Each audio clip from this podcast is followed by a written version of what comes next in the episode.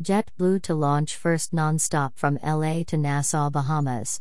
The new service connecting the United States West Coast to the islands of the Bahamas will debut on 4th of November, with a once weekly Saturday flight from Los Angeles International Airport, LAX to Nassau's Sir Lynden Pindling Airport, NAS. Over the past nine months, the Bahamas Ministry of Tourism, Investments and Aviation, BMOTIA, has been in constant dialogue with key international aviation stakeholders, including JetBlue, to increase airlift capacity to meet the demand for travel to our destination, said the Honorable Chichester Cooper, Bahamas Deputy Prime Minister and Minister of Tourism, Investments, and Aviation.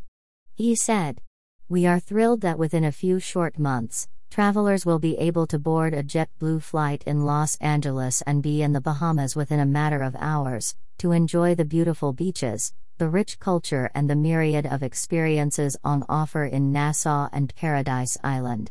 JetBlue's announcement of the launch of nonstop service from Los Angeles to Nassau comes only days in advance of the Ministry of Tourism's Bringing the Bahamas to You Global Sales Mission Tour scheduled for California June 12 to 15.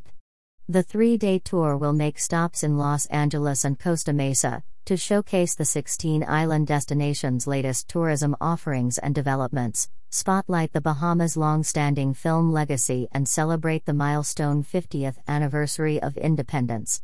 The Los Angeles Nassau nonstop route will also allow for more connectivity from major markets in Asia and the Pacific, putting the Bahamas' 16 destinations in easier reach for new visitors.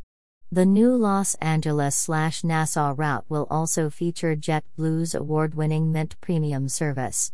Los Angeles International Airport is the world's fifth busiest airport, with 645 daily commercial flights to 162 destinations. More news about the Bahamas.